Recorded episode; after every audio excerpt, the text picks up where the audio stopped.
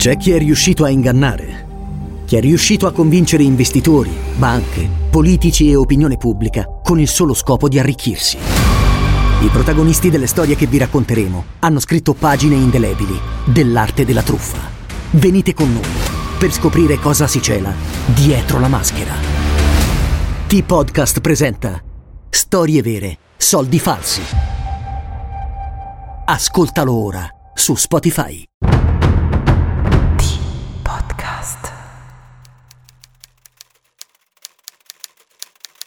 Delitti non hanno cervello. Marco Fabio Quintiliano.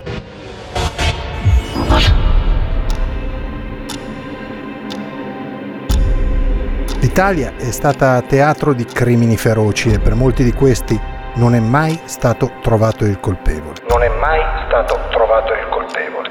Noi ve ne raccontiamo una parte.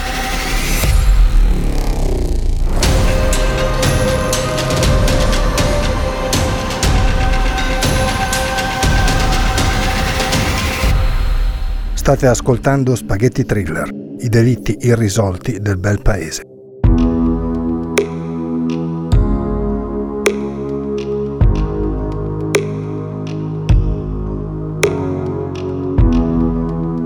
Via Due Ponti è una strada che unisce la Flaminia alla Cassia, nella parte nord della capitale.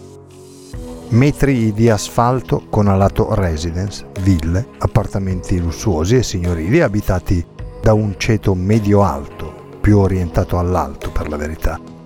In mezzo a campi, circoli esclusivi, macchie di verdi e vicini discreti. Una di quelle zone che vengono comunemente denominate residenziali. Basso tasso di illegalità, fuori dalle rotte della malavita, anche di quella giovanile che imperversa un po' dappertutto, non solo a Roma purtroppo attività illecite non presenti, o perlomeno non alla luce del sole. Insomma, un posto dove tornare la sera per trascorrere e condividere il tempo con la famiglia, circondati da una pace e una tranquillità non soltanto apparenti. Da una parte la Flaminia, dicevamo, dall'altra la Cassia. Entrambe puntano verso il nord, verso la Toscana e in un susseguirsi di paesi, borghi e cittadine ancora più su, verso la Lombardia, attraverso la via Emilia e da lì mille e mille strade che raggiungono qualsiasi destinazione. La Flaminia fu fortemente voluta da Gaio Flaminio Nepote, tribuno della plebe, uomo forte dei politici popolari, generale dell'esercito e console della Repubblica Romana. Diverso il discorso riguardante la Cassia. Non è possibile, con certezza, attribuire la sua costruzione a qualcuno in particolare. Ciò di cui siamo certi, e che la storia ci racconta, parla di una strada consolare che univa Roma all'Etruria, a Chiusi per la precisione. Successivi ampliamenti la portarono verso Cortona e Arezzo, prima di deviare raggiungendo la costa tirrenica. La Cassia non venne creata dal nulla, ma, casomai, realizzata grazie al collegamento di vari tratti dei tracciati precedentemente costruiti dagli Etruschi.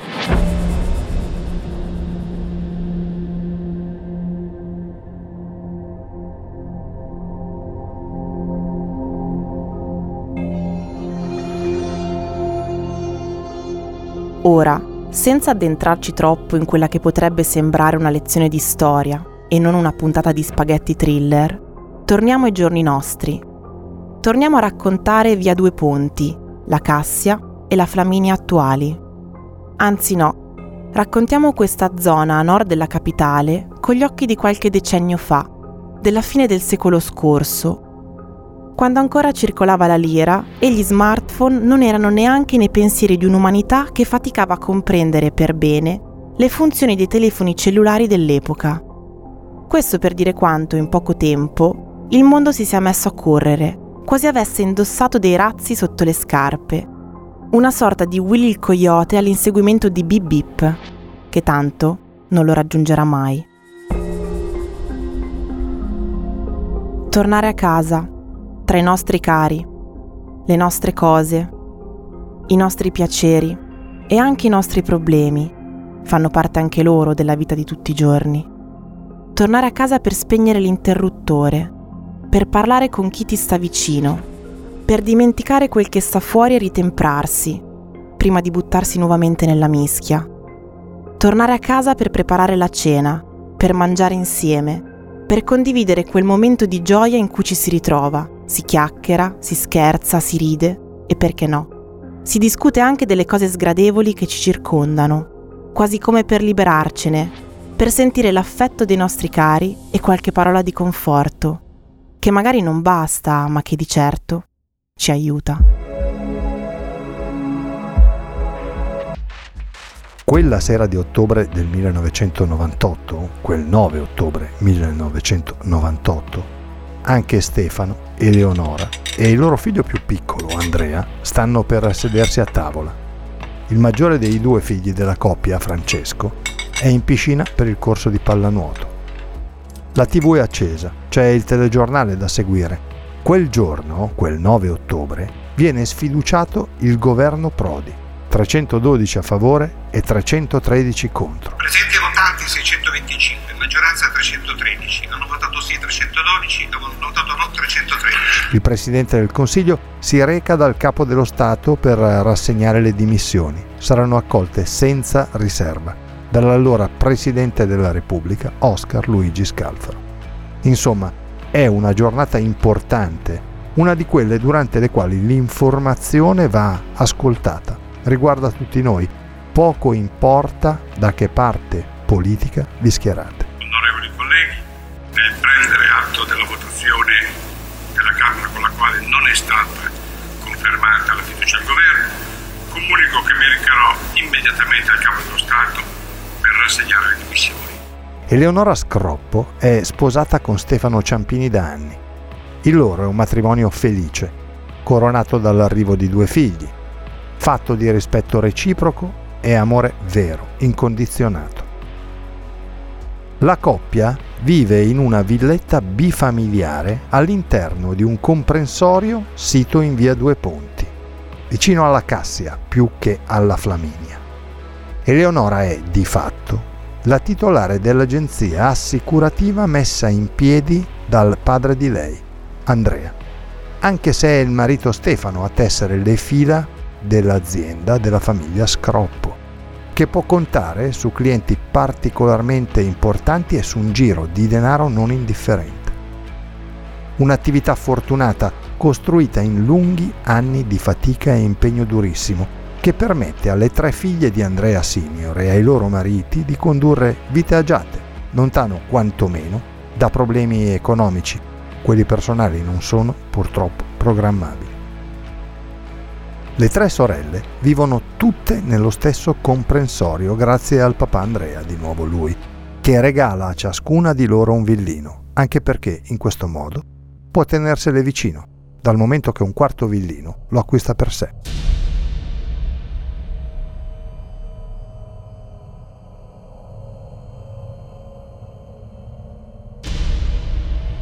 Una famiglia unita e compatta, dove ciascuno è sempre pronto a dare una mano all'altro in caso di bisogno.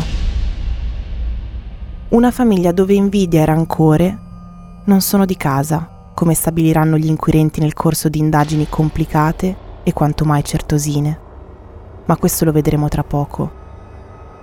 È il 9 ottobre 1998, una sera dalla temperatura ancora mite. L'autunno non ha bussato alle porte di Roma i 20 gradi centigradi si raggiungono facilmente. Il tanto temuto cambio dell'armadio è ancora qualcosa da fare, ma non nell'imminente. C'è la fonduta, preparata da Eleonora, che attende la famiglia Ciampini Scroppo sulla tavola già completa di tovaglia, tovaglioli, posate e piatti. I tre si accomodano ciascuno al proprio posto, come sempre, come tutte le sere, come in un rituale che si perpetua giorno dopo giorno. Andrea con la schiena rivolta alla finestra che guarda sul giardinetto di proprietà, Eleonora di fronte alla finestra e Stefano, che a quella maledetta finestra porge il fianco. L'altro posto, il quarto, appartiene a Francesco, quella sera in piscina. proprio quando la famiglia inizia il consueto giro del piatto centrale per servirsi, si sentono due colpi in successione. E dopo questi primi due, altri cinque. Stefano si accorge, dopo un secondo di tentennamento, che qualcuno sta sparando all'interno della cucina. Qualcuno sta sparando a loro.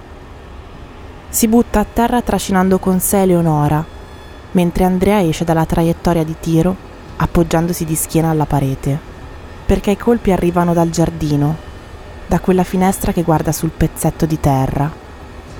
Sette colpi, uno dopo l'altro non è un avvertimento, non è una minaccia, è qualcuno deciso a uccidere e uccide Eleonora, colpita da due proiettili, il primo in pieno petto, il secondo al collo.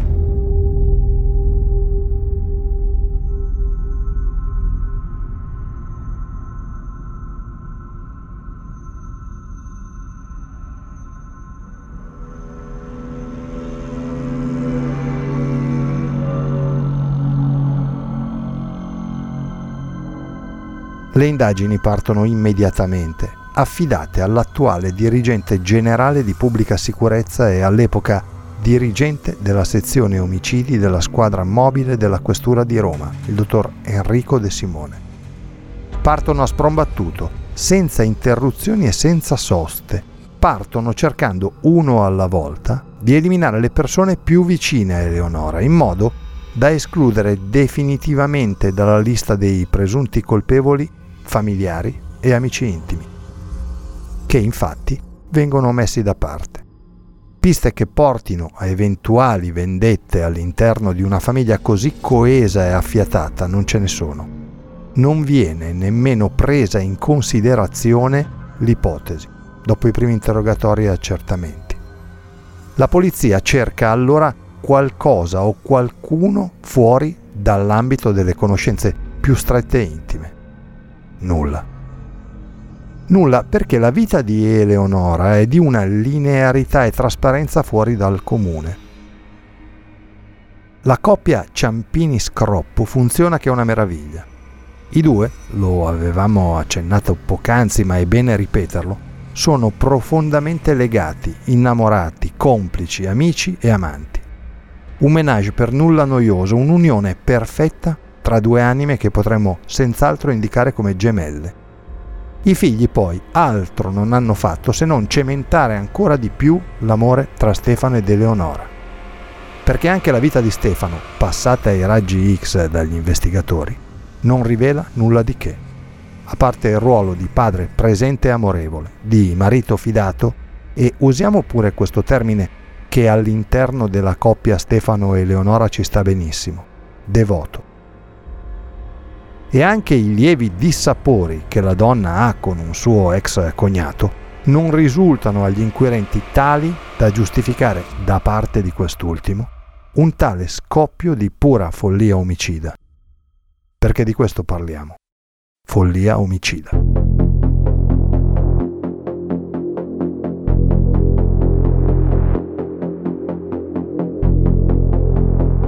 Pertanto, Scartata completamente l'ipotesi famiglia, anche allargata, resta al lavoro. Ma anche qui Eleonora non ha nemici.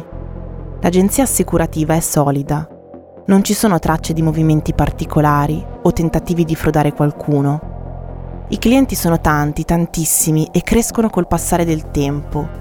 Segno questo di grande affidabilità e onestà da parte di chi nell'agenzia ci lavora. Stefano, dicevamo, sostanzialmente la dirige, anche se la titolare è Eleonora, ripetiamolo. Ma anche altri familiari ci lavorano e non si ha notizia di litigi, rancori o gelosie. Pertanto deve essere stato qualcuno che aveva dei conti in sospeso in qualche modo, o con la famiglia Ciampini Scroppo, o come pensano gli inquirenti, direttamente con Eleonora. Altro fatto su cui la polizia riflette in maniera particolare Eleonora viene uccisa con due colpi di pistola provenienti dal giardino posto di fronte all'abitazione della donna. Viene uccisa poco prima delle 20.30, un orario inusuale e quanto mai pericoloso.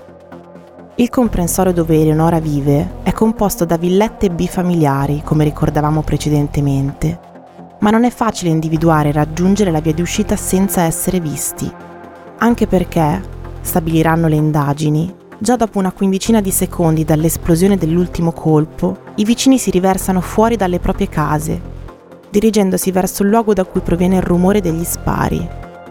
Questa considerazione, che a prima vista può lasciare il tempo che trova, è in realtà un punto importante per le indagini.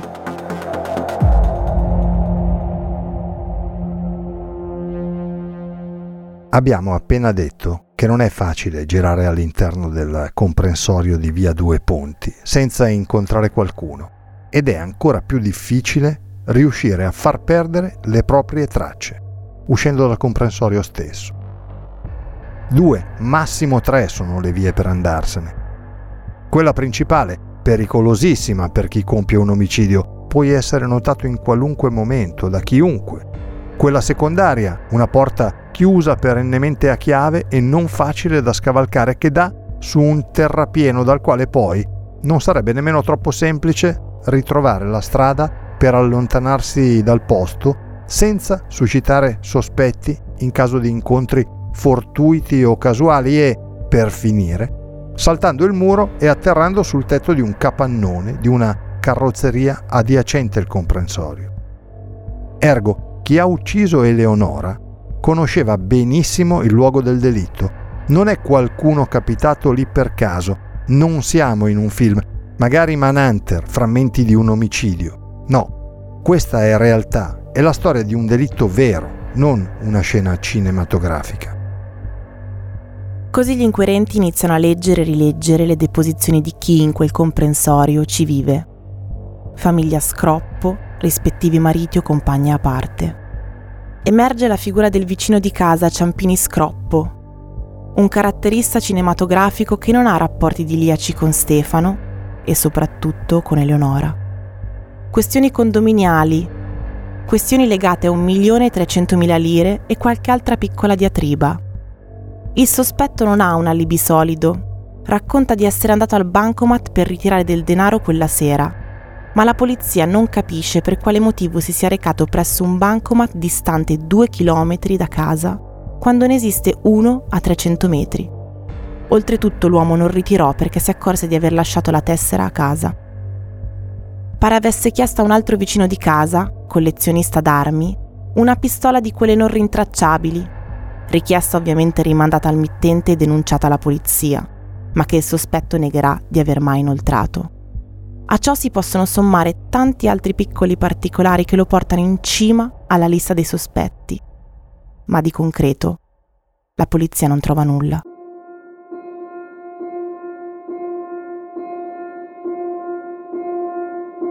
Sicché nel 2000, quando il magistrato chiede una prima volta l'archiviazione del delitto, il marito di Eleonora si oppone portando all'attenzione tutti questi argomenti così da poter proseguire le indagini, che in realtà proseguono. Fino al 2003, quando il magistrato per la seconda volta chiede l'archiviazione del caso Eleonora Scroppo e questa volta senza prove tangibili la richiesta di archiviazione, seppur a malincuore, viene accettata. Eleonora Scroppo dal 9 ottobre 1998 non ha ancora ricevuto giustizia. Eleonora Scroppo è stata uccisa da qualcuno che, confondendosi tra la folla, vive serenamente, come se nulla fosse. E la giustizia, in questo caso, non ha fatto il suo corso.